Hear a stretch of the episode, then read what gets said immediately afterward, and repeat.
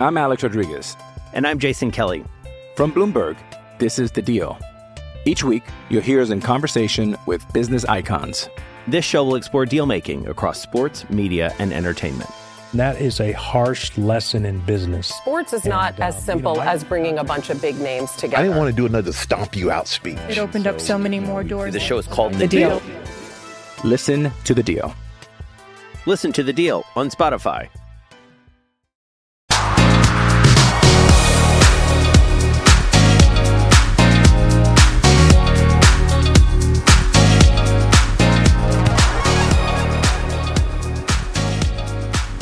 Hello and welcome back to the podcast that is always up to speed with Formula One here on the Overtime Media Network.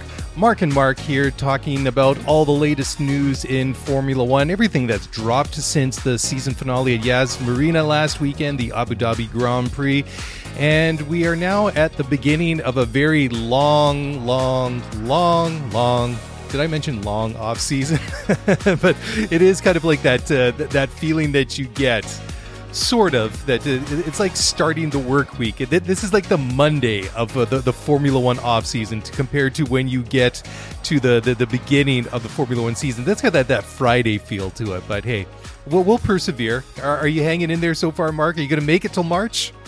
Yeah, I, I am. I I actually feel a little bit differently. Like I, I'm looking at this calendar, and we're basically 93, 94 days out from eh, from Australia. And you know what? Given the fact that we have to pack in a condensed, compacted, compressed winter testing, like I, I have a feeling this is going to go by super, super, super fast. That said, I, I think emotionally, psychologically, it's probably going to be a pretty dark, grim winter for for all of us. But hopefully, by the time we get to Australia, you know what, um, the the rate of vaccination will have increased, and I think people's spirits will have started to lift a little bit. And maybe you know what, Australia will kind of be that that mark, that inflection point where fans are coming back into the stands, and we're starting to get some of that atmosphere back, and it could be a really entertaining season. But yeah, for me, like I look at this calendar, and I'm almost panicked at how quickly this is going to turn around because the season ran so late this year. And you know what, we I think we probably want to enjoy this break for a couple of months because next year when we when we're covering 23 races it's going to be unlike any season we've ever seen before.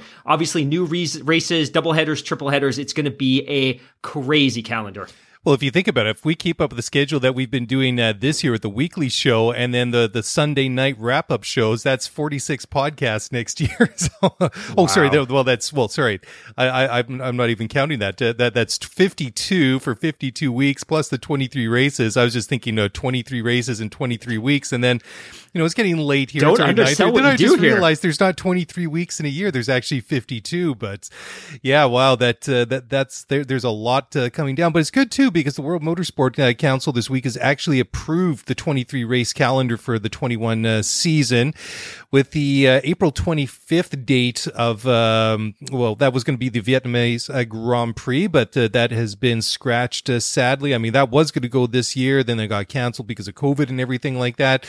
So, like I was saying, it, it's Thursday night, nine thirty here Pacific time on the west coast of uh, of North America. So, by the time this episode drops, we're like almost exactly half a day behind the European news cycle. So, what we're speculating on now is probably all going to get confirmed by the time most of you are listening uh, to this. But uh, some of the speculation that uh, that we were talking about, or what we were speculating on before we hit uh, record here, was just uh, some of the possible venues that uh, might slot in nicely. I mean, the one that's been mentioned uh, recently is uh, Portimao uh, that would come in, and then you'd have uh, so you'd have um, let's see, we'd have Australia, Bahrain, China, and then uh, from China we would have gone to Vietnam to the to, to Hanoi. Obviously, that's off, but then.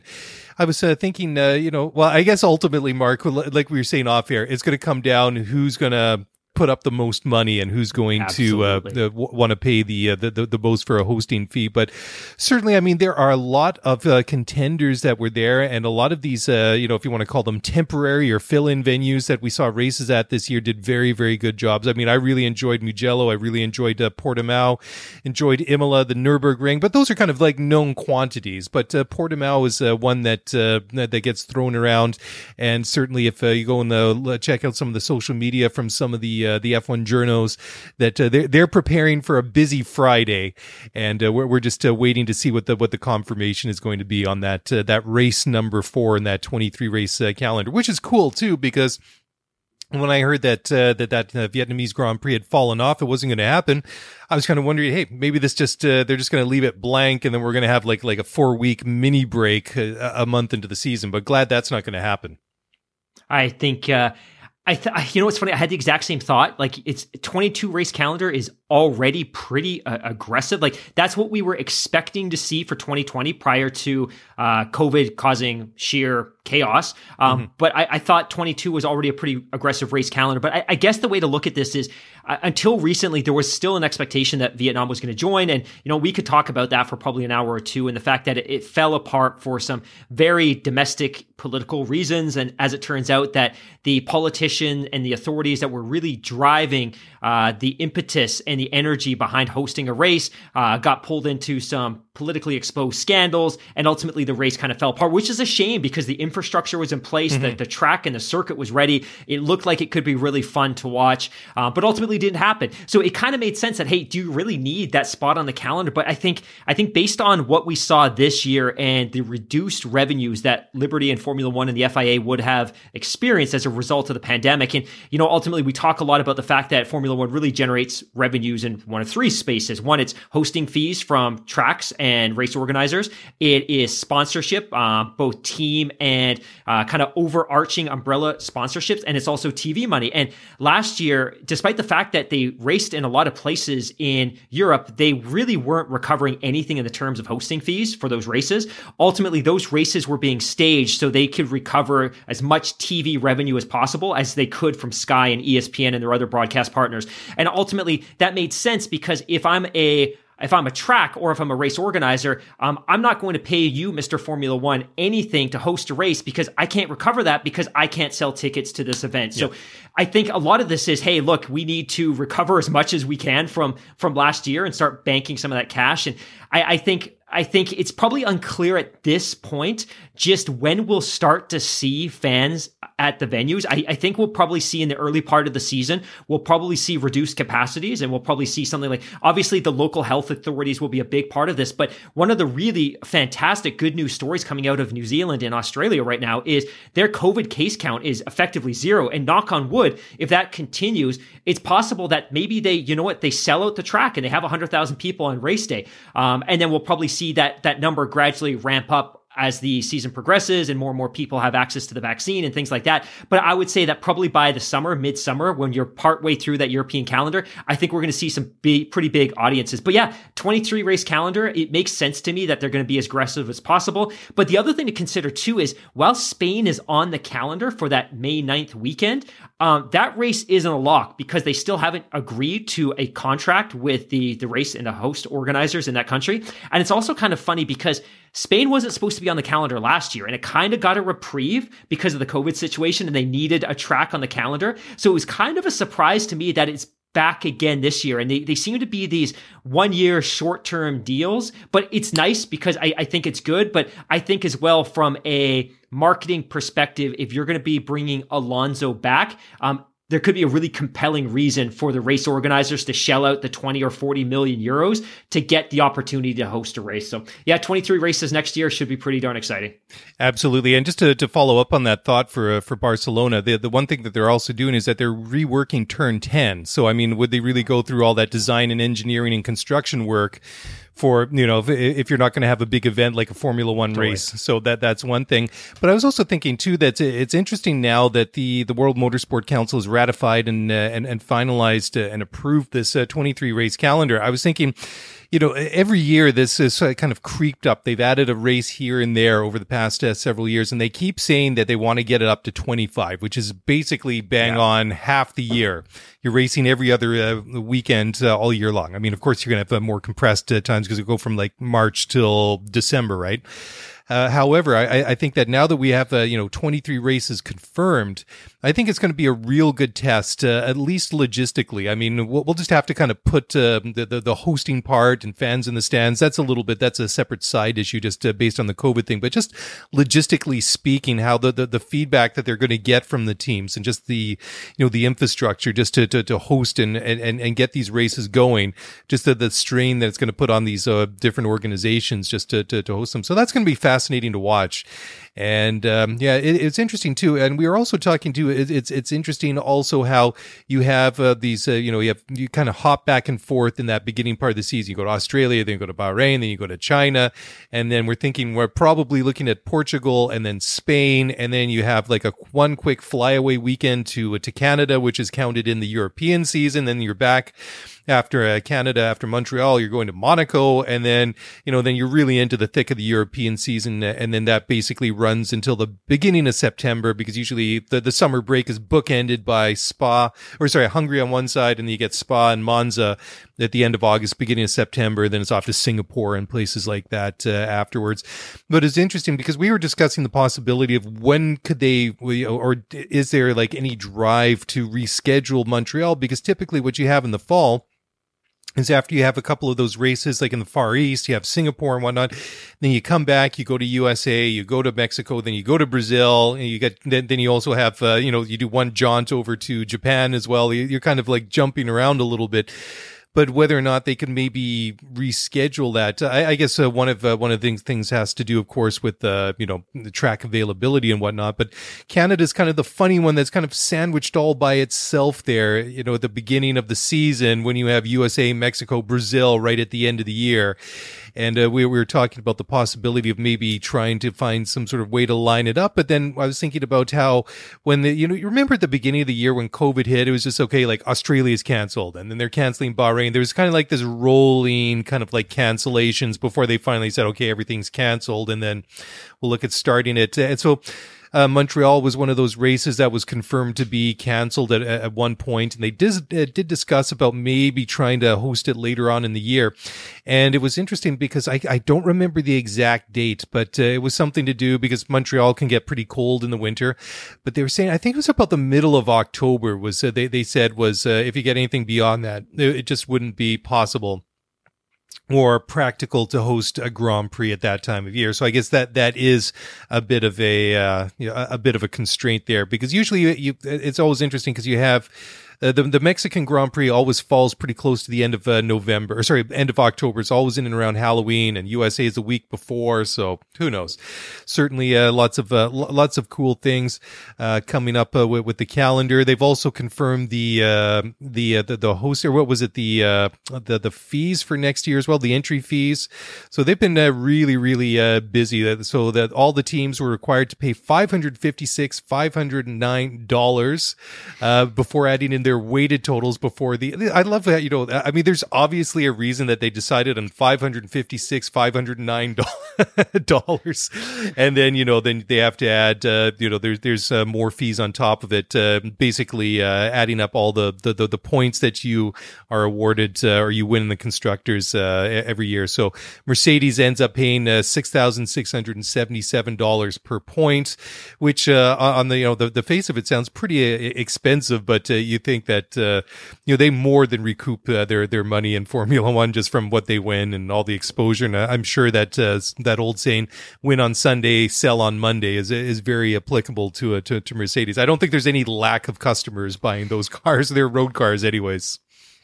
Yeah, I absolutely agree. You know, and you made a really great point, and and I should have mentioned this myself. But when when we talk about the aspirations of Liberty, and we talk about the fact that we're going to have this absurdly aggressive calendar of 23 races this year, they're very open and transparent about the fact that their end destination is a 25 race calendar. To your point, and we would effectively be racing every other week. And you know, I, I talked to some people um, last winter that are a little bit closer to Liberty and have a, a, slightly better understanding of what they're modeling out in terms of their economics for the future of the sport.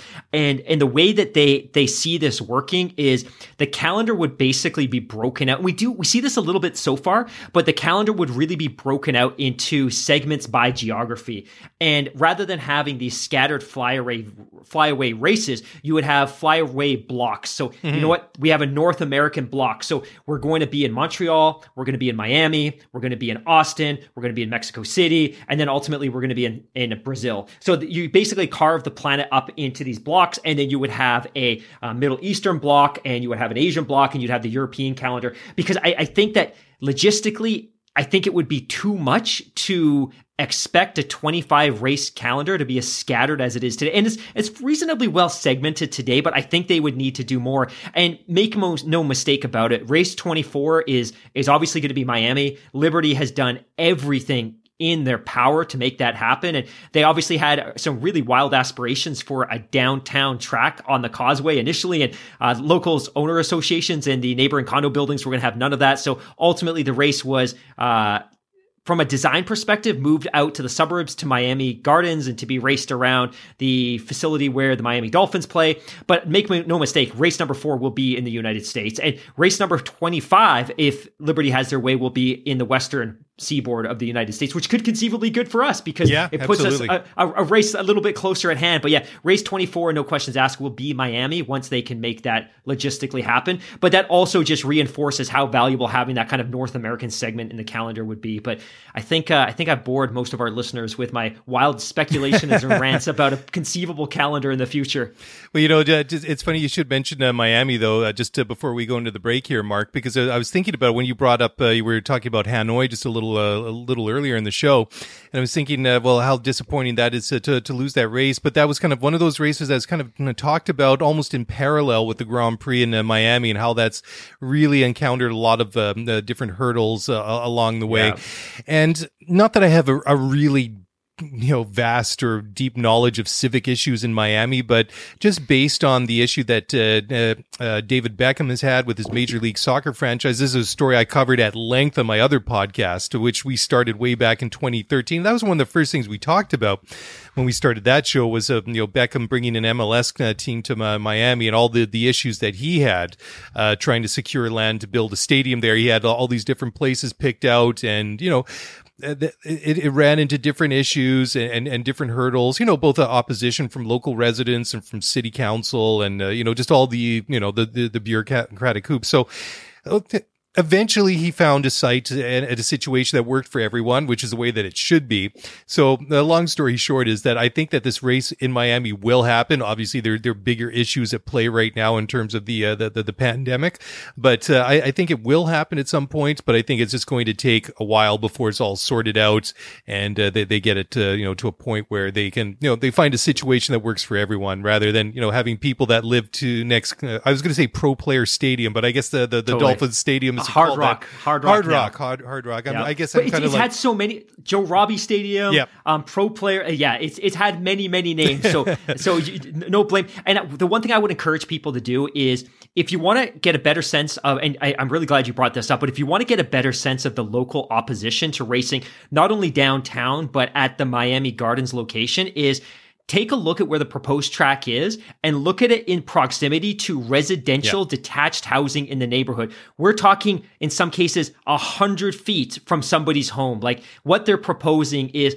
I don't want to suggest it's outrageous, um, but I think it's going to be very, very challenging them for them to put that race where they want to put it, especially when you consider the fact that anyone who flies in for this race will be downtown, they'll be staying downtown, they'll be eating downtown, they'll be shopping downtown, and really they'll only be funneling out to the Miami Gardens area for the race. But take a look on Google, it's pretty interesting, and you'll get a sense pretty quickly of why it's going to be challenging for those race organizers to make that race happen. Yeah, absolutely. All right, well, time for a break here on the Overtime Media Network. Don't go away. We'll be back in just a moment. Passion, drive, and patience. The formula for winning championships is also what keeps your ride or die alive.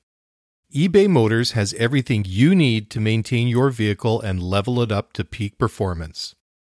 Superchargers, roof racks, exhaust kits, LED headlights, and more. Whether you're into speed, power, or style, eBay Motors has you covered. With over 122 million parts for your number one ride or die, you'll always find exactly what you're looking for. And with eBay Guaranteed Fit, your part is guaranteed to fit your ride every time or your money back. Because with eBay Motors, you're burning rubber, not cash. With all the parts you need at the prices you want, it's easy to make your car the MVP and bring home huge wins. Keep your ride or die alive at ebaymotors.com Eligible items only. Exclusions apply. I'm Alex Rodriguez. And I'm Jason Kelly. From Bloomberg, this is The Deal. Each week, you'll hear us in conversation with business icons. This show will explore deal making across sports, media, and entertainment. That is a harsh lesson in business. Sports is not And, as um, simple you know, I- as bringing a bunch of big names together. I didn't want to do another stomp you out speech. It opened up so many more doors. The show is called The The Deal. Deal. Listen to the deal. Listen to The Deal on Spotify. All right. Well, welcome back to the show. And Mark, time for more speculation now as we try to. Uh, That's what I do best. Yeah. well, also try to run the clock and stretch it out. Hopefully, something breaking pops up on our monitors here as we uh, we uh, go through I'm the show. refreshing. Here. yeah, keep hitting the refresh uh, button. Uh, but one of the other things is um, Red Bull is uh, set to make a major announcement uh, today on Friday, and I, I think uh, we we can pretty much read between the lines uh, here what it's going to be, and uh, you know if there's any smoke or any fire where that smoke is, it's a confirmation of Sergio Perez as the second Red Bull driver for next year. So the big question will be, well, how long is the term of contract going to be? He had hinted uh, before the season uh, was over that he had plans in place for 2022. So does this mean he's going to get a one-off deal with uh, with Red Bull for 2021, or does it maybe mean uh, that he's got uh, another drive lined up for 2022? Who knows? Perhaps maybe it's something like a one-year plus an option. So we'll we'll we'll find out. Uh, but when we wake up to tomorrow morning, check our phones before you know your feet even hit the floor to find out uh, what what the story is. But uh, th- this seems to be a pretty much. Uh, I don't want to see the worst kept uh, secret in Formula One, but it certainly seems like pretty much a foregone conclusion. I mean, uh, they, they were saying earlier this week that uh, Albon's future would be decided before Christmas. And then, you know, the news uh, coming down on Thursday about, you know, this press conference or this announcement that they got scheduled for Friday morning. It's kind of like, you know, read between the lines, do your homework, you know, check some of the things that are being said by some of the F1 journos out there that you, you, you can kind of reach your own conclusion on this one. Yeah, I think the the biggest takeaway for me, and and for some reason, despite the fact that you and I have been talking and speculating about this move for forever, is I Yeah. never really considered what the contract length, the, what the term could look like. Um, and it was only today when I was kind of reading some of those break, breaking news articles that I saw that the speculation is that it's going to be a, a one year deal. And again, we don't know. Well, you know, tomorrow morning when I'm blurry eyed scrolling through Instagram at seven in the morning, then I'll, I'll I'll be able to start processing what it actually was. But you know, I I, I think that's pretty interesting for a driver of his age. And to your point, like maybe he has something on the back burner for 2022. Um, but uh, yeah, I thought it was interesting that this is a a one year deal. Like he has very little security in this situation. And you could argue that he's going to have the opportunity in the second best car on the grid. And I, I don't think you could really dispute that's the case given where Ferrari is currently. Um, but yeah, one year doesn't provide a, a lot of security and it doesn't provide him with a great deal of opportunity to get to know the car, his engineers, um, the mechanics, um, the team, and the strategists. So hopefully he can a- adapt quickly because my, my sense is that if he doesn't do well and Yuki has a really great year at I keep saying Toro Rosso, but AlphaTauri, then you know he could be on the hot seat as well. And it's just it's this constant churn of drivers on the top tier at Red Bull. But obviously, I hope he does well. I just I, I hope he's got a backup plan for 2022 if he's going to sign up to a one year term. Yeah, you know, it's funny because uh, when, when I've sort of been churning this one over in my head the last uh, day or so, I was just sort of thinking, okay, well, let's uh, let's say that uh, Perez gets uh, the seat now, and then you know Albon is out uh, for sure, and then you kind of look at the list of drivers that they've kind of uh, gone through in the past couple of years. Because I don't want to suggest that Ricciardo leaving was acrimonious or anything, but that obviously that relationship had expired. He felt, you know, uh, regardless if it was sort of overtly feeling pushed out the door, it didn't really feel like that way, but he must have, uh, you know, obviously felt that the direction that, that the team was going was going to be Max Verstappen centered, right? So he could see the writing on the wall. So then you kind of start this uh, rotating door now, this revolving door with Gasly, Albon, maybe now Perez. And, you know, honestly, you know, if, uh, well, I mean, you can even throw Danny Kvyat into that mix too, if you want to go back to, to 2016. So, I mean, now you kind of look uh, at the, at this, um, you know, th- this broader Red Bull picture with, uh, you know, the, the, the, the big team, Red Bull Racing, and then Alpha Tauri slash uh, Toro Rosso, that if you're a young driver in that Red Bull Academy, you you got to be thinking, okay, well, if I'm coming into Alpha Tauri or something like that, you, you got to think, okay, well, it's great to be in Formula One. You know, if I can play my cards right, you know, maybe I can get a shot with the big team. But I'm kind of thinking now, is it is is that really it's maybe not the situation you want to be in because I think they're sort of establishing themselves a, a bit of a reputation now or a bit of uh yeah, I don't. I'm not even sure what the uh, if reputation is the right word, but I think you know what I'm trying to get at. There's sort of uh, you know with all the different changes that they've made there. I don't know if that's that sort of real pipeline to Formula One superstardom coming up through their academy through AlphaTauri to Red Bull doesn't necessarily mean that it's going to end up in good things unless you have the prodigious talent of Max Verstappen. Yeah, I, I, think you used the correct word. I think reputation is probably the appropriate sense. To be fair, they're earning the reputation because people like you and me and the media journalists like to talk about these things. But, you know, if I'm a, a young driver and I'm being recruited by a, an academy, whether it's the Ferrari Academy or the Mercedes Academy or the Red Bull Academy. I just need to look at the way that they've treated some of their younger drivers over the last couple of years. You, you know, you look at the trials and tribulations of Kvyat, the fact that he was on the senior team, demoted, bounced out of the organization, mm-hmm. brought back, bounced out of the organization. And you look at that the Albon saga, and even though they gave him an entire calendar year or a calendar year and a half, like there's no question that he wasn't being nurtured the way that maybe a young driver should have. And you can look at the experience that Gasly had, which is he got half a year at the big team before being demoted. Like it, I think it's, I think it would be challenging for them to recruit and retain young talent now simply because this is a team that was well known for many years for being really driven i don't i hate to use that as a pun but they were really driven by developing talent internally rather than depending on the mm-hmm. open market to recruit and sign established racers. And, and obviously they were able to do that because they were able to develop drivers like sebastian vettel and they were able to dr- develop drivers like daniel ricciardo and max verstappen. But now all of a sudden they're gravitating away from that philosophy by bringing in a driver like sergio perez and they've clearly mishandled a number of their young drivers over the last four or five years. And even when you look at daniel ricciardo at, at the end of the day that was a relationship issue. And I don't know that it was salvageable, but they also created the environment that allowed it to get to that point. Mm-hmm. So you, even when you develop a really great, mature, charismatic driver, they weren't able to keep him. And and I got the sense, you know, eh, eh, Daniel Ricciardo's done some really great interviews recently where he talked about when he called Christian Horner and said, "Hey, you know what? So I'm I'm gone. I'm going to go to Renault." And Christian Horner laughed because he thought he was joking. But it also speaks to how disconnected the senior leadership within that organization was from where Daniel Ricardo was mentally. So I, I think you're right to kind of just put a bow on this. I think they're developing a very real reputation amongst young drivers for sure. Do you think uh, maybe that uh, this possibly sets up in the future some sort of Jerry Springer type uh, talk show where former Red Bull drivers like, confront Christian Horner?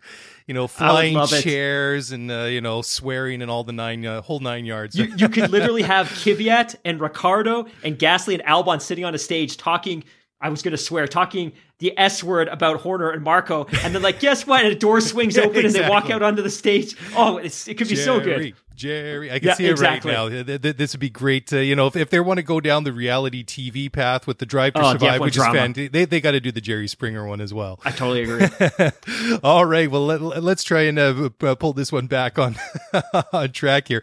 So uh, the, the other thing is uh, interesting that uh, that uh, may play out over the next week or so before Christmas is Lewis Hamilton perhaps could end up with a with a new comment or sorry, a new contract because he did comment earlier this week that uh, that he wanted to get a new con- contract done before uh, from before Christmas.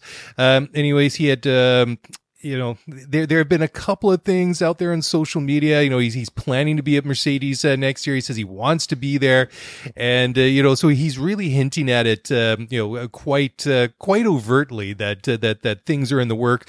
And you have to remember the last time that these guys sat down to get a contract uh, hammered out, it took like less than a day, and then they ordered pizza at the end. So you know, which seems like a very unformula one kind vegan of thing. Pizza, to, to yeah, be clear, yeah, yeah. vegan pizza. it was it was vegan pizza.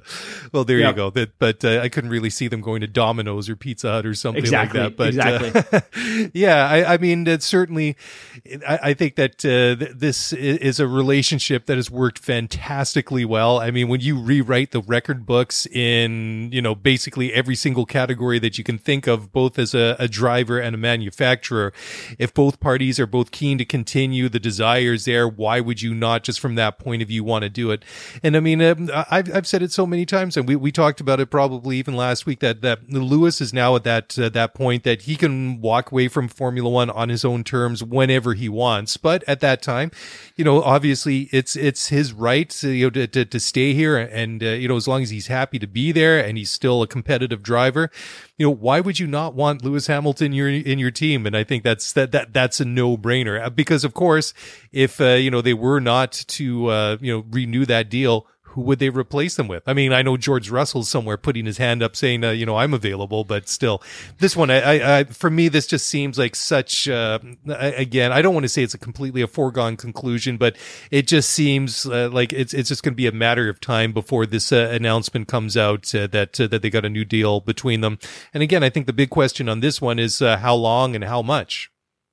You know, I, I, think one of the things that typically comes up at a point like this is you reflect back on the last six or seven years and you talk about the fact that he's a seven times world champion and he's won seven drivers' titles with Mercedes. And then people tend to speculate and hypothesize, well, you know what? Anyone could have won those titles in that car. And and I'll, I'll be honest, like I, I, feel that if you put a, another talented driver in that seat in 2013, that it's possible they may have won a couple of titles. And and you know we saw Nico Rosberg win a title in this car, but I think ultimately Hamilton just won all of them. Like he I, I he he's in indefensibly the best driver in the sport now. And again, Formula One's just so unique when you compare it to other sports because of the dynamic of the car and the team and the engineers and all those kind of pieces. But my sense is, you know what? I, I still believe other drivers would have won titles in that car. Mm-hmm. I don't think anyone else was winning six. I don't think anyone else would have had the domination that Hamilton had. I don't think anyone would have been reliable as Hamilton. And you just think about Hamilton as a package, right? And I, I get criticized for this all the time. Like, oh, he's, you just call him the GOAT and you don't look at his flaws and you don't look at his deficiencies. But I'm like, if you look at the last six or seven years, what have his flaws been? He's won six titles. He was points away from winning the seventh. Like, and he's he never steps a foot wrong off the track. He's charismatic. He's a total pro when it comes to dealing with the media and when it comes to dealing with fans. He is a, a total pro. And the other thing is, from a marketing perspective, he is He's the only truly transcendent personality and driver in the sport. He's the only one that is bigger than Formula One and can be recognized beyond the track. And I think that's important in North America because you and I are really insulated. You know, the, the casual, casual sports fan probably has no understanding of Formula One. They might know Lewis's name. They mm-hmm. might know Michael Schumacher's name, but they won't know anything more than that. But that's impressive because he penetrates popular culture in a way that no other drivers do. So when you, when you couple all that together, like he's a pro, he's charismatic, he wins, he doesn't make mistakes, he never foot steps a, uh, puts a foot wrong off the track. Like it's a no brainer. And and I think for Mercedes as well,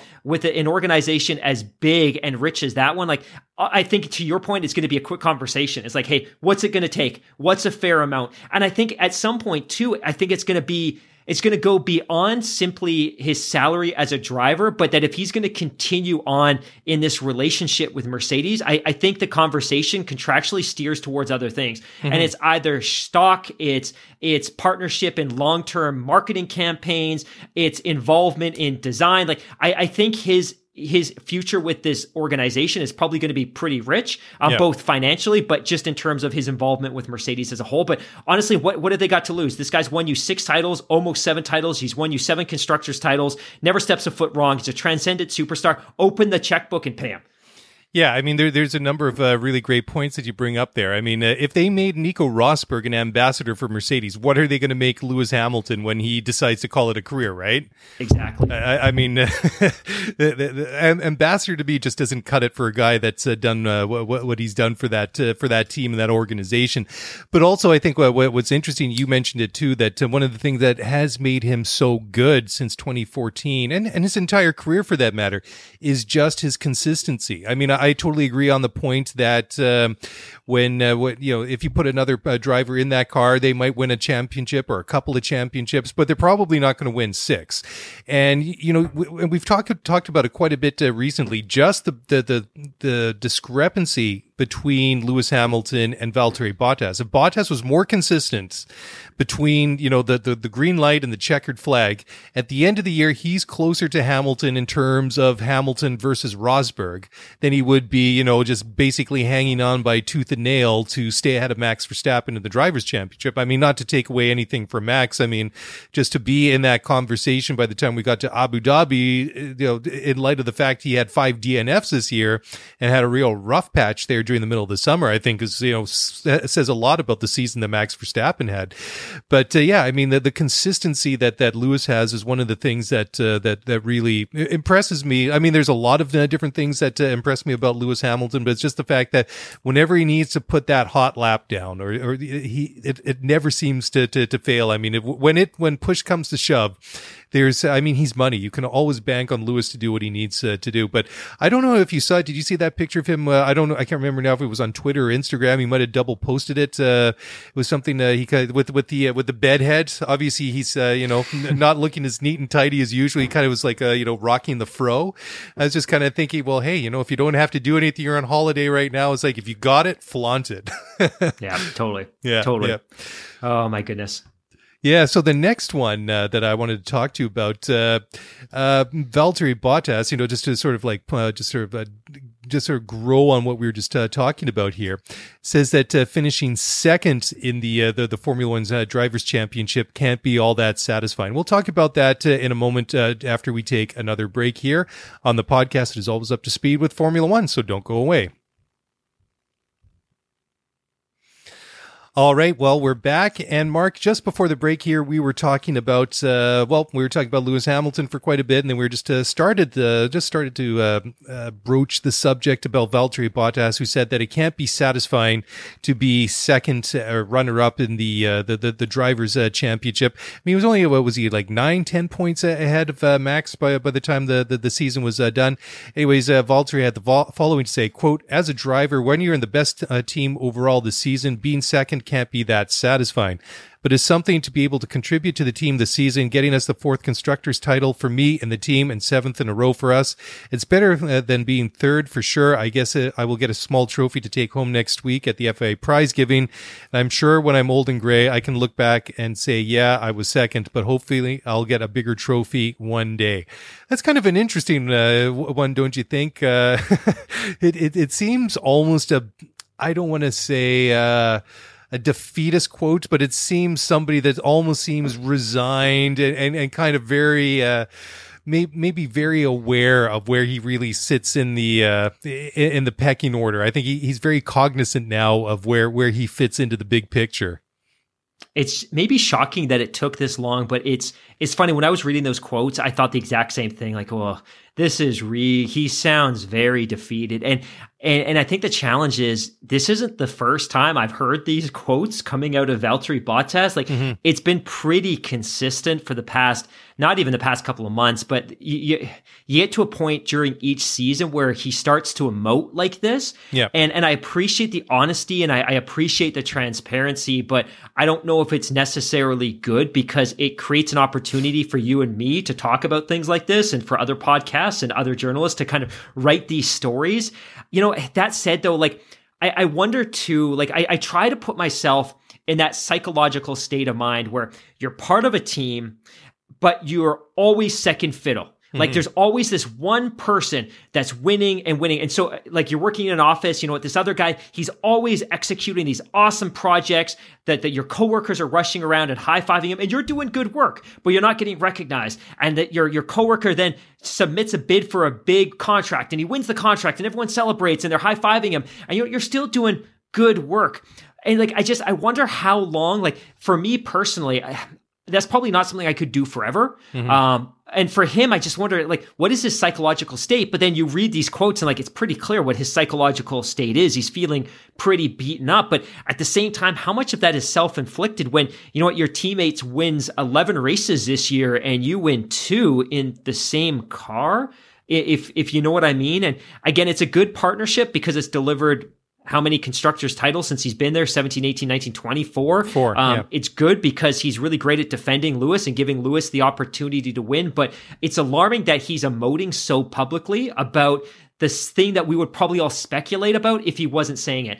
And again, I, I don't know what the what I don't know what his solution is. It's either you become a better racer and you start competing with Hamilton, which you haven't shown the willingness or capability to do over the last three years, or you change your situation. And if you change your situation, you're not going to be in a championship contending car. So it's tough. And I'm kind of curious from your perspective too. Like you read these comments, they're very defeatist. They're he's emoting pretty publicly. Like what like how does that resonate with you as kind of a member of the media and, and a fan? Like where does that take you in terms of your perception of Bottas? Well, it certainly is very interesting because, like you say, I mean, we've heard him say things like this uh, before, especially like after the 2018 season, which was a bit of a rough one for him. I mean, he came back last year, was fired up when uh, the the first race uh, right out of the gate in Australia, but I, am kind of wondering. This seems to me to have like a little bit of a different tone to it. I mean, it, the, the content totally. is similar, but uh, w- when you see, you know, what, what, what George Russell came in, and I know it's only one race. It was only one weekend at uh, Bahrain too for that Sakhir Grand Prix, but I mean, George came in, in into a car that uh, he wasn't familiar in. He didn't fit into. You know, I mean, there was so, and he went out there right from the you know FP one all the way through that race, and if it wasn't for a couple of things that were completely beyond his control. George Russell was absolutely a lock for the podium and had a legit shot yeah. to win that race. And, and, and that's the problem I think that maybe uh, Valtteri Bottas is, is, is facing now. And perhaps if we didn't have COVID, if, if Lewis hadn't gotten sick and he hadn't missed that race because he'd never risked a, uh, missed a race before this, you know, th- this season for any reason, that this wouldn't have been a conversation that we were even having three weeks or a month ago. But this is where we're at right now, and and I think that uh, you know some of this is getting kind of real for Valtteri and he's he's maybe kind of uh, asking some of these uh, hard questions uh, to himself, and I think maybe he's starting to realize it a little bit that uh, you know it, it's one thing because I mean all these elite athletes they have this similar mindset. You know, if I just go out compete, if I train hard, if I you know yeah. follow my nutrition and all these things I need to do, I can go out there and perform at my best. I can do what I need to do, and he obviously left a lot of points out on the track uh, the, the, this season. Now, is that uh, you know some of it's going to be his fault. Some of it's going to be, uh, you know, for, for issues that are on the car and, you know, the occasional thing that are, you know, that uh, just happens. Uh, you know, it might be a mechanical issue or, you know, somebody drives into you. Uh, I, I, mean, there's a, a, lot of different things that uh, can happen. But I think for me, the, the, the big difference between Bottas and Hamilton was really highlighted in that Turkish Grand Prix. I mean, they're driving the identical car I know he had uh, a bit of floor damage, but still, I mean, uh, did I can't remember. Did Lewis actually lap him in that race, or did he yeah. get close? He did. Yeah, that's what I thought. And I thought, well, you know, if you're in the same car and you know you you you sort of in that uh, sort of mindset that I I should be challenging my my teammate for the world championship, even though that was the race that he kind of uh, sewed it up that you know that that was really highlighted uh, by that. But it's interesting too, not just this quote, but some of the quotes that we've seen that uh, you know just even recently when he said even before uh, Sakhir that he said, "Well, it won't look great for me if George Russell comes in and does better than me this weekend." And you know he'd made sort of some similar uh, comments, uh, you know, just highlighting that uh, you know that whole Turkish Grand Prix and that whole situation, which uh, I think his car exchanged, you know, driving direction was it six or seven times he spun out in that race. So there's a there, there's a lot of things, and you know, and again, we we talked about it last week or the week before, just this this rolling one year contract that he's had at Mercedes since 2017, and uh, you know, with, with, a hot young prospect uh, who's already in the Mercedes uh, system like George Russell Gosh, you know, it's uh, if I was Valtteri, you know, I, I, I don't think it would be a bad idea to have my agent starting to look around for for options for for for 2022. Who knows what's going to happen with George? I mean, he's obviously going to be at Mercedes or sorry at uh, Williams next year. That wasn't a slip because I know something. George obviously at uh, Williams next year. Mercedes has confirmed uh, Valtteri for another contract uh, for for next year, but it really makes uh, you know next year's silly season uh, you know really something to, to to speculate and talk about.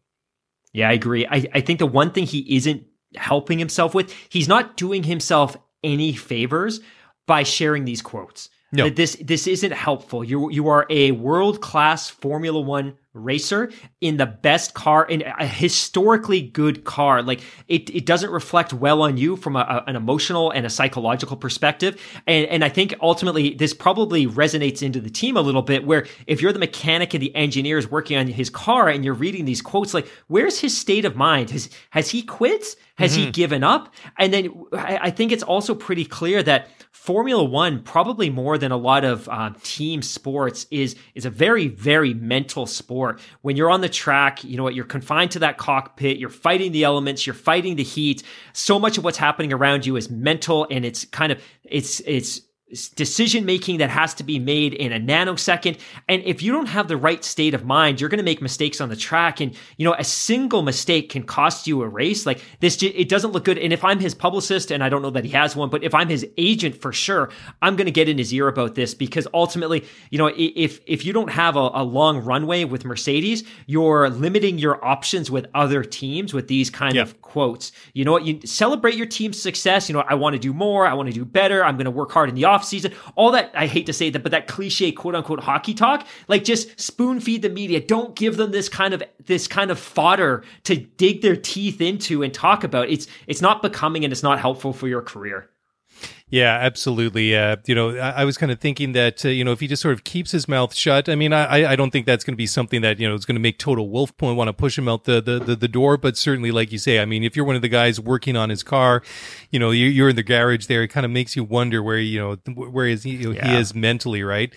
But uh, I mean, as long as he doesn't drive into Lewis Hamilton, you know, or get into like uh, you know something, you know, like we saw Nico Rosberg do, uh, you know, a couple of times, several times, then uh, I, I, mean, he's still that that ideal teammate uh, because I mean, he's a known quantity within the team, absolutely, and uh, you know, the and, and that's what Toto and and and the team are going to love him for because he's he's going to win some races, which you know makes him feel good, but he's going to help score all those important points in the championship in the constructors and ex- you know extend and you know, I just kind of wondering, uh, you know, how would they, how would they, uh, you know, the, the, the inventive hashtags that they use for every championship. what would they use for eight? But uh, you know, maybe we can talk about this th- this totally. time next year. But yeah, fascinating to um, uh, to watch.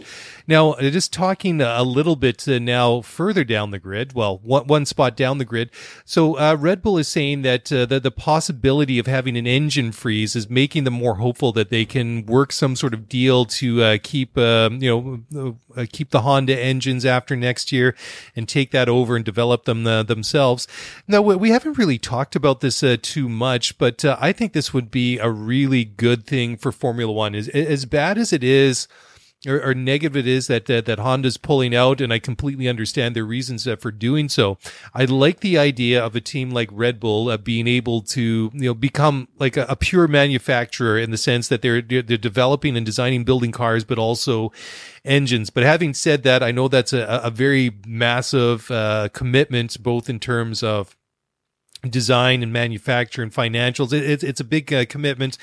And I know that uh, there, there have been some quotes uh, coming up from some of their rival teams that haven't been overly warm or friendly towards the idea of the the engine freeze, but uh, perhaps that's uh, that's softening now. But I, I think this would be a good thing. I, I would hope that uh, something can be reached, and that when Honda is gone after next year, that you know they just don't turn off the lights in the factory and the design shop, and you know just lock it up and then put all the stuff out in the the recycling bin, and that's it, right?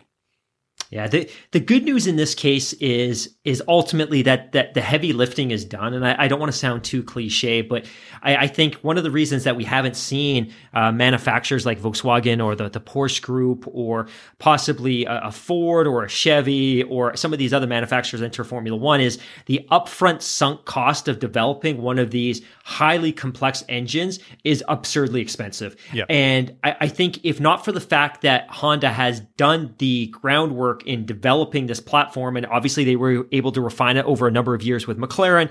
And then they were really able to polish it off with their last couple of seasons with Red Bull slash AlphaTauri. Um, I, I don't think they would be in a position to do this. So I think what ultimately they want to be able to do is they want to be able to take over the IP, take over the manufacturer of the engine, um, and just kind of continue on the progression uh, that they're already on. That the challenge is it's it's not economically viable for them to do that if the sport was to tear up the engine regulations in four or five years and start over again. Like I think they I think they and a lot of teams want to understand that hey, you know what, we're going to have a fairly static um, engine formula for X number of years because ultimately the most expensive component of these highly complex and extraordinarily expensive cars is the is the power unit.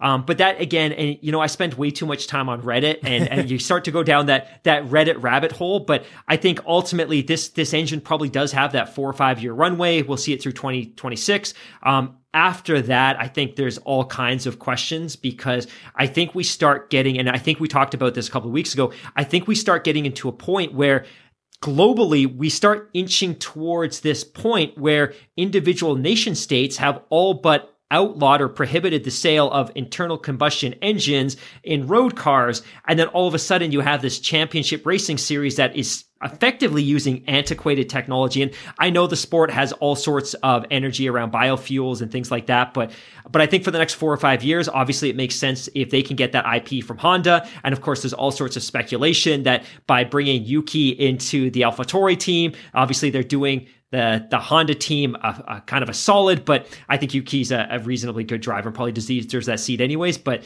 but yeah, it's a, it's a fairly complicated situation overall, and something we could probably spend a couple of hours talking about.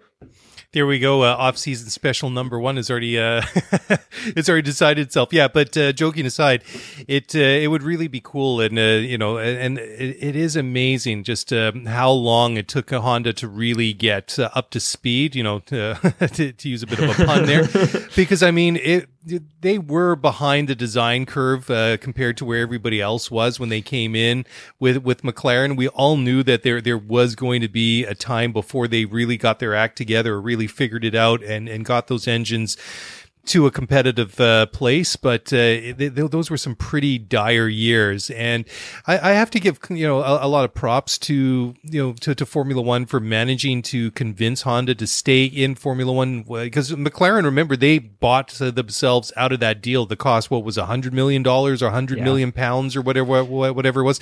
The first window of opportunity that they had, they took it, and then they they they moved over to Renault, which has been a good stopgap for them. I mean, they've been a little bit more excuse me, uh, competitive. They've gotten a little bit better each and every year. And that team is going to be one to uh, to watch uh, going forward. But you know, having said that, uh, it, it's it, it's disappointing to see Honda pulling out at this point. And uh, I, I, guess the big question is, and, and you, you just hinted at it, is is long term is what are the new engine specs going to be like in 2026 and then how long are those going to stay in effect for and it really sounds like that they're going to try and extend and perpetuate uh, you know th- this in some form or another. Like you say yeah. they got all these exotic biofuels and things like that. And ultimately that's uh, i think going to have a lot to, to, to, do with it and I, th- I think eventually whether they like it or not they might be forced into electrification and maybe what they're just doing in the meantime maybe they've realized that internally and they're just trying to maybe prolong that move as long as possible to the point where electric power and and, and electric uh, cars could be a lot closer to what we see right now with the you know in Formula One without regressing too far back. So who knows? Who knows? The, the one the one thing I'll add on that as well is we we talk about how disappointing it is that Honda is departing the sport. By all accounts, uh, within the board at Honda in Japan, this was a, a highly contentious issue, um, and it ultimately took a senior executive casting the deciding vote to decide that it was the right time to leave Formula One. Like this was never a foregone conclusion. And I think that was a company that was deeply divided over whether they should leave. And, and you're right. Like don't, don't forget it was only a decade ago that Honda had a factory works team and they, they left the sport at, at the height of the, the global economic crisis. And, and something of a surprise twist move. They came back four or five years later, but they came back purely as a, a power unit supplier. Um, but the engine formula was vastly different than what they were conditioned to with their Milton Keynes based organization a couple of years prior. Um, not Milton Keynes, Brackley based organization a couple of years prior. Um, but I, am really happy to see where they are now. And, and it's sad that they're leaving, but I think purely from a business perspective, it doesn't really make sense for them. You know, yeah. they're not the works team, they're not the banner team, they're just the engine supplier, and they're never going to get that top billing that they would as a works team. But at the same time, you're talking about an upfront startup cost of a billion dollars to to build your factories and do that. And again, for a sport that's changing and it doesn't make a lot of sense. It's sad to see them go because they have so much positive history. Yeah. But at least in a sense, they're going out on top. You know what I mean? They've got a competitive formula once again. They're winning races. They won the most recent race in in Abu Dhabi, so it, at least they can leave on top in a sense. Yeah, it's going to be fun next year to see what uh, what what they can do with Red Bull on that final season, and uh, you know if they have a good year, then uh, uh Red Bull obviously have a lot of uh, reasons to be uh, really optimistic going into 2022. Yeah, if they, you know, if there's the engine freeze and the new cars coming in, everything like that. Anyway, so a time for one final break here on the show, and when we come back, we got a couple more interesting stories to talk about, and we're going to start with McLaren saying that third in the constructors championship is about prestige and not money. So we'll talk about that on the other side of the break, so don't go away. All right. Well, welcome back to the show, everybody. And yeah, we'll start to to wrap it up now before we dim the lights and go home here. Well, actually, uh, you know, there, there's nowhere else we can really go right now. We we're all home. We've been here for months. We're all dying to get out. Uh, well, I, I, guess that's a bad uh, word to use considering the, the situation. We're eager to get out of our houses again and go and do uh, other things. Anyways, um, like I said before the break, um, Zak Brown, CEO of uh, McLaren, said uh, third of the constructors uh, championship is more about prestige than any financial win or benefit that they got uh, from that. But come on, at the end of the day, the, the, the payday still is a good thing to have. Yeah, I, I, I agree, and I think ultimately, you know what? Two months from now, when no one will ever remember who was third in the championship, ultimately what they'll remember is that they were able to bank a certain amount of cash, which they desperately need to continue yep. developing these cars and things like that. And I get it; it's nice, like it's good for us to talk about the fact that hey, they were third in the championship, but it took some really mitigating circumstances for them to be there, right? It took a 15 point penalty to Racing points, Point, and it also took a catastrophic horrendous year by a historically bad year for Ferrari. Like Ferrari hasn't been sixth in the championship since what 1980. So there was some mitigating circumstances that helped to elevate them there. But ultimately, I think Zak Brown's a likable guy, and I think you and. I talk so much about what he's done and what he's contributed, and the fact that they were able to excel despite all of the financial pressures that they've been facing over the last couple of years. And we talked even last episode about the fact that they've had to take out a big loan with a Bahraini bank, and they're they're leaning into heavy investments from a U.S. conglomerate and they've had to sell the McLaren Technology Center just so they can lease it back. Like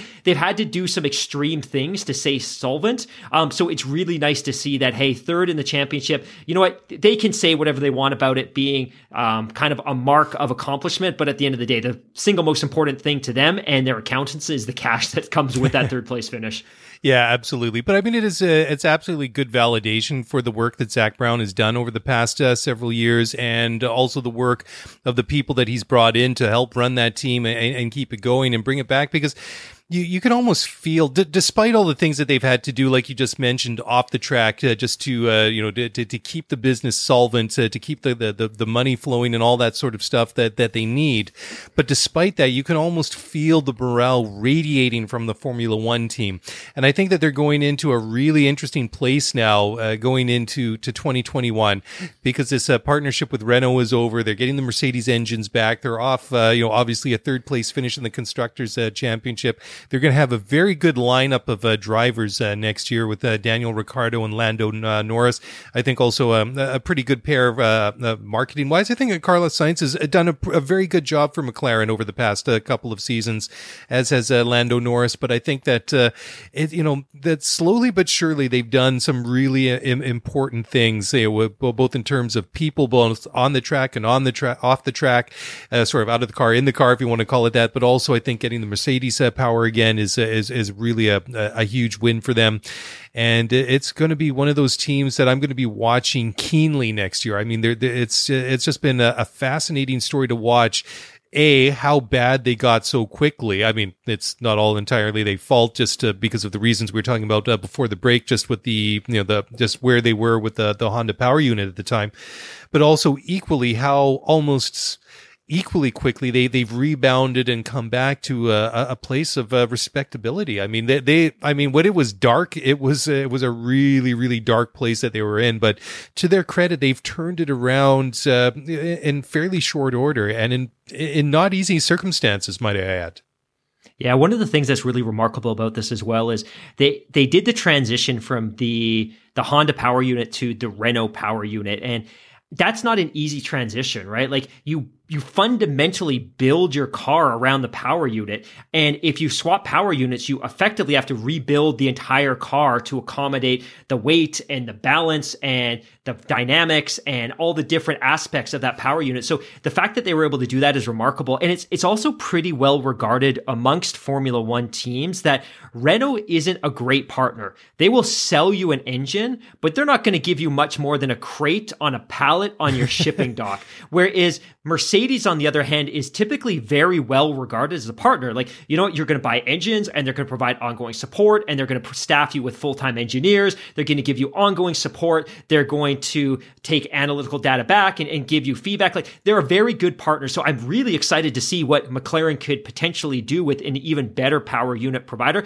let alone the power unit provider that keeps winning championships themselves. And, you know, looking at the drivers' title championship here too, the one thing that really impresses me about McLaren is they've never they've never looked for a shortcut when it comes to cash and drivers. They've never leaned into that concept of the pay driver. You know what I mean? Mm-hmm. They could have gone down the Nikita Mazepin path. Like we need cash badly. We're going to we're to compromise the integrity of our team and the quality of our drivers for that cash grab. They've they've always done the right thing by choosing great drivers and they choose good young drivers and they drive they choose competent drivers that are well established with other teams. And then even the fact that they that made that effort to go after Daniel Ricciardo not necessarily knowing what their future was going to look like because when they brought Ricciardo over they weren't yet committed to Mercedes and their their future path wasn't that clear. But the fact that they're still willing to spend money to bring in top tier driving talent is is also a, a, real mark of integrity for that team because given where they've been financially, they they could have fallen into that Haas trap of signing somebody who's bringing cash but doesn't necessarily bring a great deal of marketability or charisma or integrity. But they they've just been doing everything the right way, if you know what I mean, from the top down. So I, I'm I'm happy to see the the successes they've been having. Yeah, absolutely, and it's going to be fun to watch uh, next year.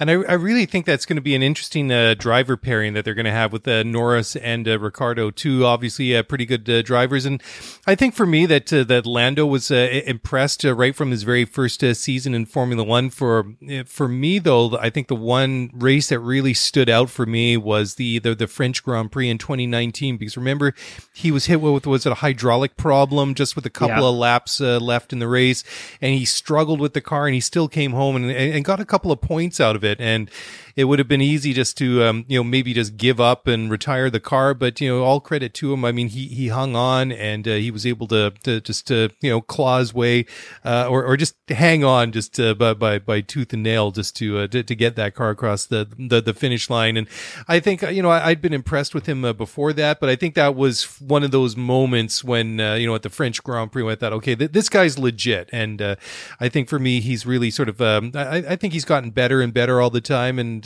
you know, uh, Carlos Sainz, you know, I, I, think he's a decent driver, but I think that uh, what what they're losing in him going to Ferrari, I think what they're getting in um, in, in Ricciardo is uh, just as equally a good driver, but also I think um, maybe more importantly for the PR people at uh, at uh, at McLaren is a, is a marketable guy, a, a guy that's got oh. real charisma. I, I love Danny Ricciardo. You know, he's he, you know he, he's just you know he's always got a big smile on his face. He's candid. You know, he, he just he seems like a very down to earth and, and and regular kind of guy. I mean, when, when I see Danny Ricciardo, I hear him talk. I'm like, I, I don't know what it is. It's just like a guy I feel like I can relate to for whatever reason you my goodness you've absolutely nailed it i just i can't like the marketing team for mclaren must just be salivating at the part like carlos sainz nice guy good kid gets along well with lando um, he's he's personable he's okay in an interview he's not necessarily marketable beyond that Dan- Daniel Ricciardo, both on the track and off the track, is just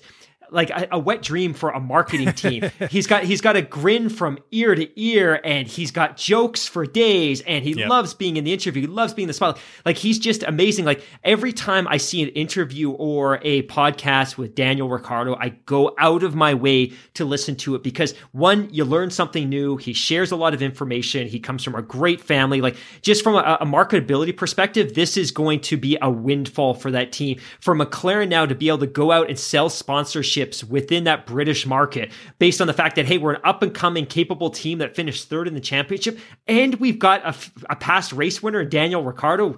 Wow, Great, yeah. great job to them. Great move. Yeah, yeah. I mean, they're they're in a really good uh, pl- uh, place right now, and not to mention that I think that uh, that papaya color that they have in their car, the traditional McLaren color, is one of the, the, the most recognizable and one of the it's one of the best colors on the grid uh, right now. As much as I love the silver of the Mercedes and the scarlet of the Ferraris, you know that that papaya is looks uh, really, really, really good too. So that that's you know, yeah, they, they got a lot of good uh, things going for them.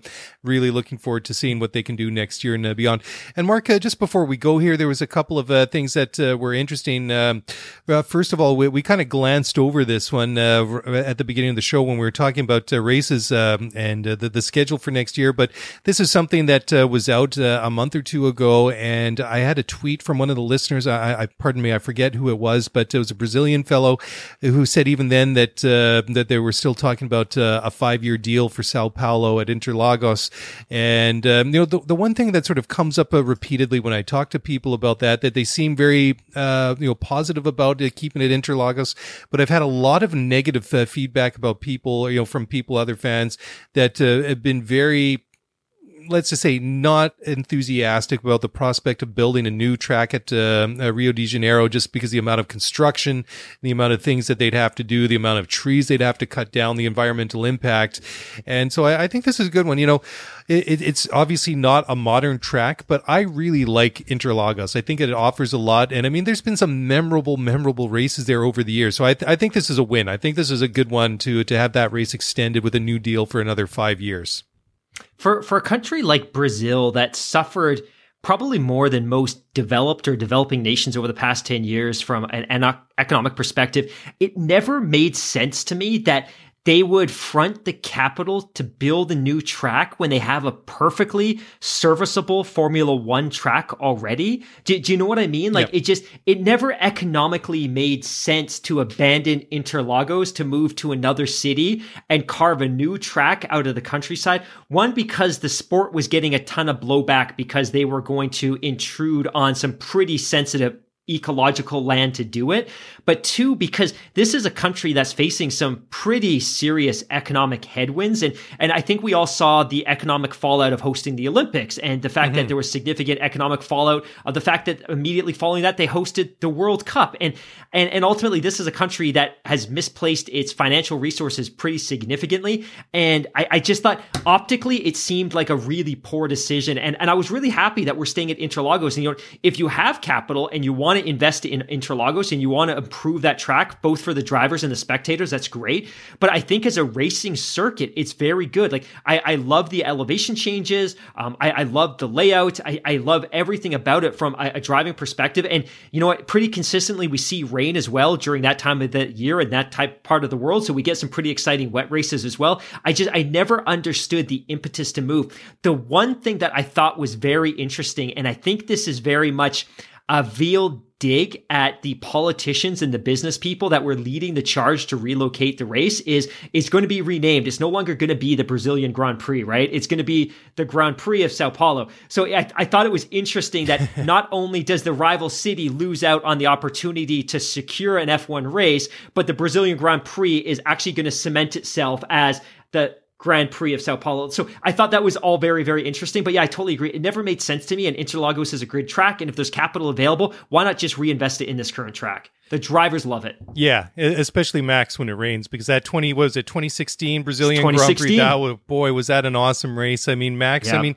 he was passing people in that race in the wet that people don't pass on when it is when it is dry. I yeah. mean, that that was yeah. amazing, but I guess that that that is uh, Max Verstappen, but I kind of had to, to, to chuckle here and I'm going to be a little bit uh, facetious because you know when, when they got some blowback about the uh, you know the ecological uh, impact and the environmental damage of building this new new track, I kept uh, thinking to myself, is just like, you know, somewhere, somewhere in Formula One, there's a, you know, people are going through social media and they're like, oh, we're getting a lot of negative feedback on this whole uh, Rio uh, de Janeiro uh, track and stuff like that. So, oh, yeah, well, let's, let's release this announcement of the, the, the new race in Saudi Arabia. That's uh, here, here you know, right? So, anyways, that, that's just uh, me being facetious. But, anyways, just to, to close it up, apparently, there's a new lighting system out that could, you know, extend or bring the opportunity to host more night races uh, for Formula One, which I think is cool. But do we need more night races in Formula One? What what's your two cents on that one?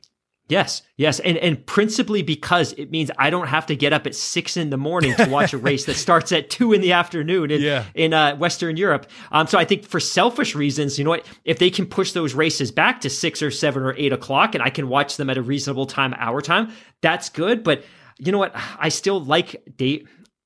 You know what? I, I don't know how I feel about this. Maybe I don't really care, but I, I kind of like that the night races that we have, there's something special about Yes. them. And because there aren't many of them, like Bahrain, it makes sense. It was originally a day race, it's now a night race. The track looks beautiful, the lights sparkling, the LED lights wrapped around the palm trees. It looks beautiful. Abu Dhabi's beautiful because it's kind of a dusk race that graduates into a night race. Um, and then Singapore, as the first night race, is beautiful because you get to see the, the skyscrapers sparkling and Marina Bay sparkling. Like, I like it because it's special, if, Yeah. if you know what I mean. Yeah, uh, you know that that pretty much echoes my sentiments as well because I, I thought it uh, that my my my first reaction uh, to it was okay, that's cool, but is that maybe too much of a good thing? And for, Yeah. for those exact reasons, I mean, I like all those three races for the exact uh, reasons that uh, that that you mentioned, and it's just like, could it be too much of uh, you know take away a little bit of the uniqueness of uh, of those? I mean, if you added one more, sure, why not? I mean, uh, but like you say, I mean, from a selfish uh, perspective, because I mean, a couple of weeks ago for the Sakhir Grand Prix, I mean, we, we were watching that one here on the West Coast when we were having our breakfast on uh, on Sunday morning. So from a timing point, it was uh, perfect. I mean, that's why races like Australia and Japan, like in, in those parts of the world, they work so good because those are races that you know we can we can stay up because they either come on late in the evening or maybe in the early hours of the uh, the you know what's technically morning, but it's it, it's doable because you know for a person like me who's a bit of a night owl, anyways, I can stay up and watch a race even if it's after midnight. But for some strange reason, I can't drag my butt out of bed at six a.m., especially on a Sunday. To get up and watch Formula One, I mean, I can record it and on, on the PVR and watch it a couple of hours later, but uh, you know, the, the, you know, it it takes a little bit away from uh, you know the the the experience of watching it live. But you know, I I, I think I, I'm I'm pretty much neutral on this one. Uh, I I could maybe go for another race, a night race, but uh, I- like I think, uh, or like I said, I think that you could add too many to it, and that would uh, kind of take away a little bit of the, the the specialness of it, if that's even a word. But it's getting late here, and uh, you know I, I've pretty much gotten to the end of what I wanted to talk about. So if I'm making up words now, then hey, I'm just going to do it because it's been a long day. Anyways, shall we wrap it up there? I think that's a good place. So we're, we're going to be, well, don't worry, we're not going anywhere. There'll still be a show coming out over the holidays. And until then, if you want to get in touch, please do so. We love the tweets, love the emails. So send us a tweet at Scuderia F1 Pod or email us at Scuderia F1 Pod at gmail.com. And that's a wrap. Happy holidays. Enjoy, en- enjoy the holiday time. And we'll talk to you guys again very, very soon. Bye for now.